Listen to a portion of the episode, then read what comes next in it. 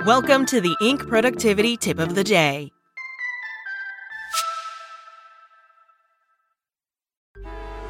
Traffic jams, tailgating, pileups.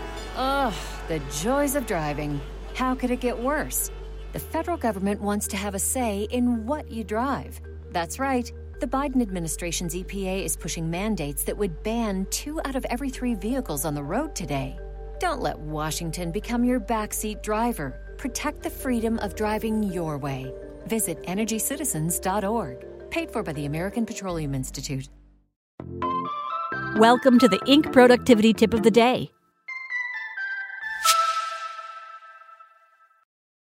Today's tip Five fundamental differences between entrepreneurs and everyone else. From Hillel Fuld. As someone who meets and speaks about entrepreneurs regularly, there is one sentence I hate hearing, and that sentence is, I want to be an entrepreneur. A person who says that sentence is most likely to fail at entrepreneurship. You cannot want to be an entrepreneur. You either are or you aren't. And if you are an entrepreneur, you can't work a regular job because you need to be creating and building, not working behind a computer. So, how do you know if you're an entrepreneur or not? Here are five signs that you might be an entrepreneur. You're willing to work hard without getting paid. This point is so important, hence it being first on the list. Too many people read tech news and assume that starting a company means raising monster rounds of financing and ultimately buying yourself your dream Lamborghini.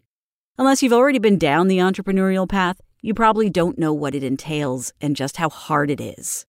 I know of many entrepreneurs who have been building their company for years, have failed to raise capital, and are still dedicated to success without any income to support their family.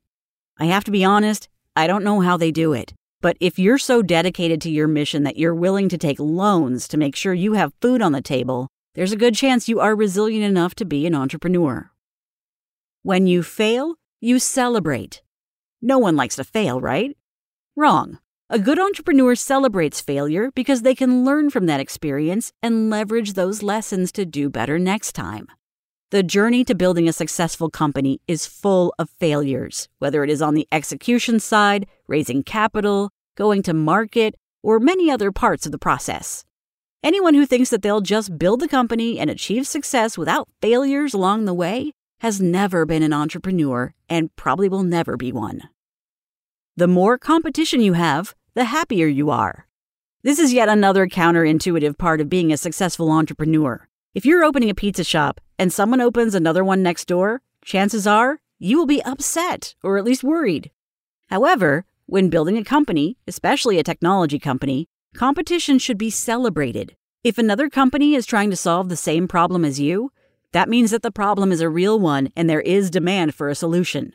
If you are alone in your landscape and there is no other company addressing your market, that is a real red flag for anyone who is going to engage with the company, whether it is an investor, a potential partner, or anyone else. The word impossible gets you excited. When you tell a regular person that something is impossible to do, they move on to the next thing. When you tell an entrepreneur that something is impossible, they will respond, Hold my beer. Every service you use today was once deemed impossible. Do you think that when the founder of Uber pitched investors that they thought it was possible to change laws and build a successful company by turning all drivers into taxi drivers? They didn't. A good entrepreneur is actually motivated by the words, that is impossible. A good entrepreneur makes the impossible possible. When you hear of a problem, instead of complaining, you aim to solve it. We all experience challenges in our lives, some bigger than others. Most people, when faced with adversity, might complain and enter victim mode. A good entrepreneur, when facing a challenge, focuses on how to build a product that will help overcome that challenge. A newbie entrepreneur focuses on their solution. A seasoned entrepreneur obsesses over the problem they are trying to solve. Before pitching your solution to an investor, focus on the problem, the pain point, and how many people around the world have that same problem. Once you've established that the problem is significant and widespread, then and only then should you focus on your solution. It has been said that entrepreneurs are wired differently than most people, and I believe that to be the case because if you examine the behavior of an entrepreneur without context, good chance you'd be confused and even dismissive.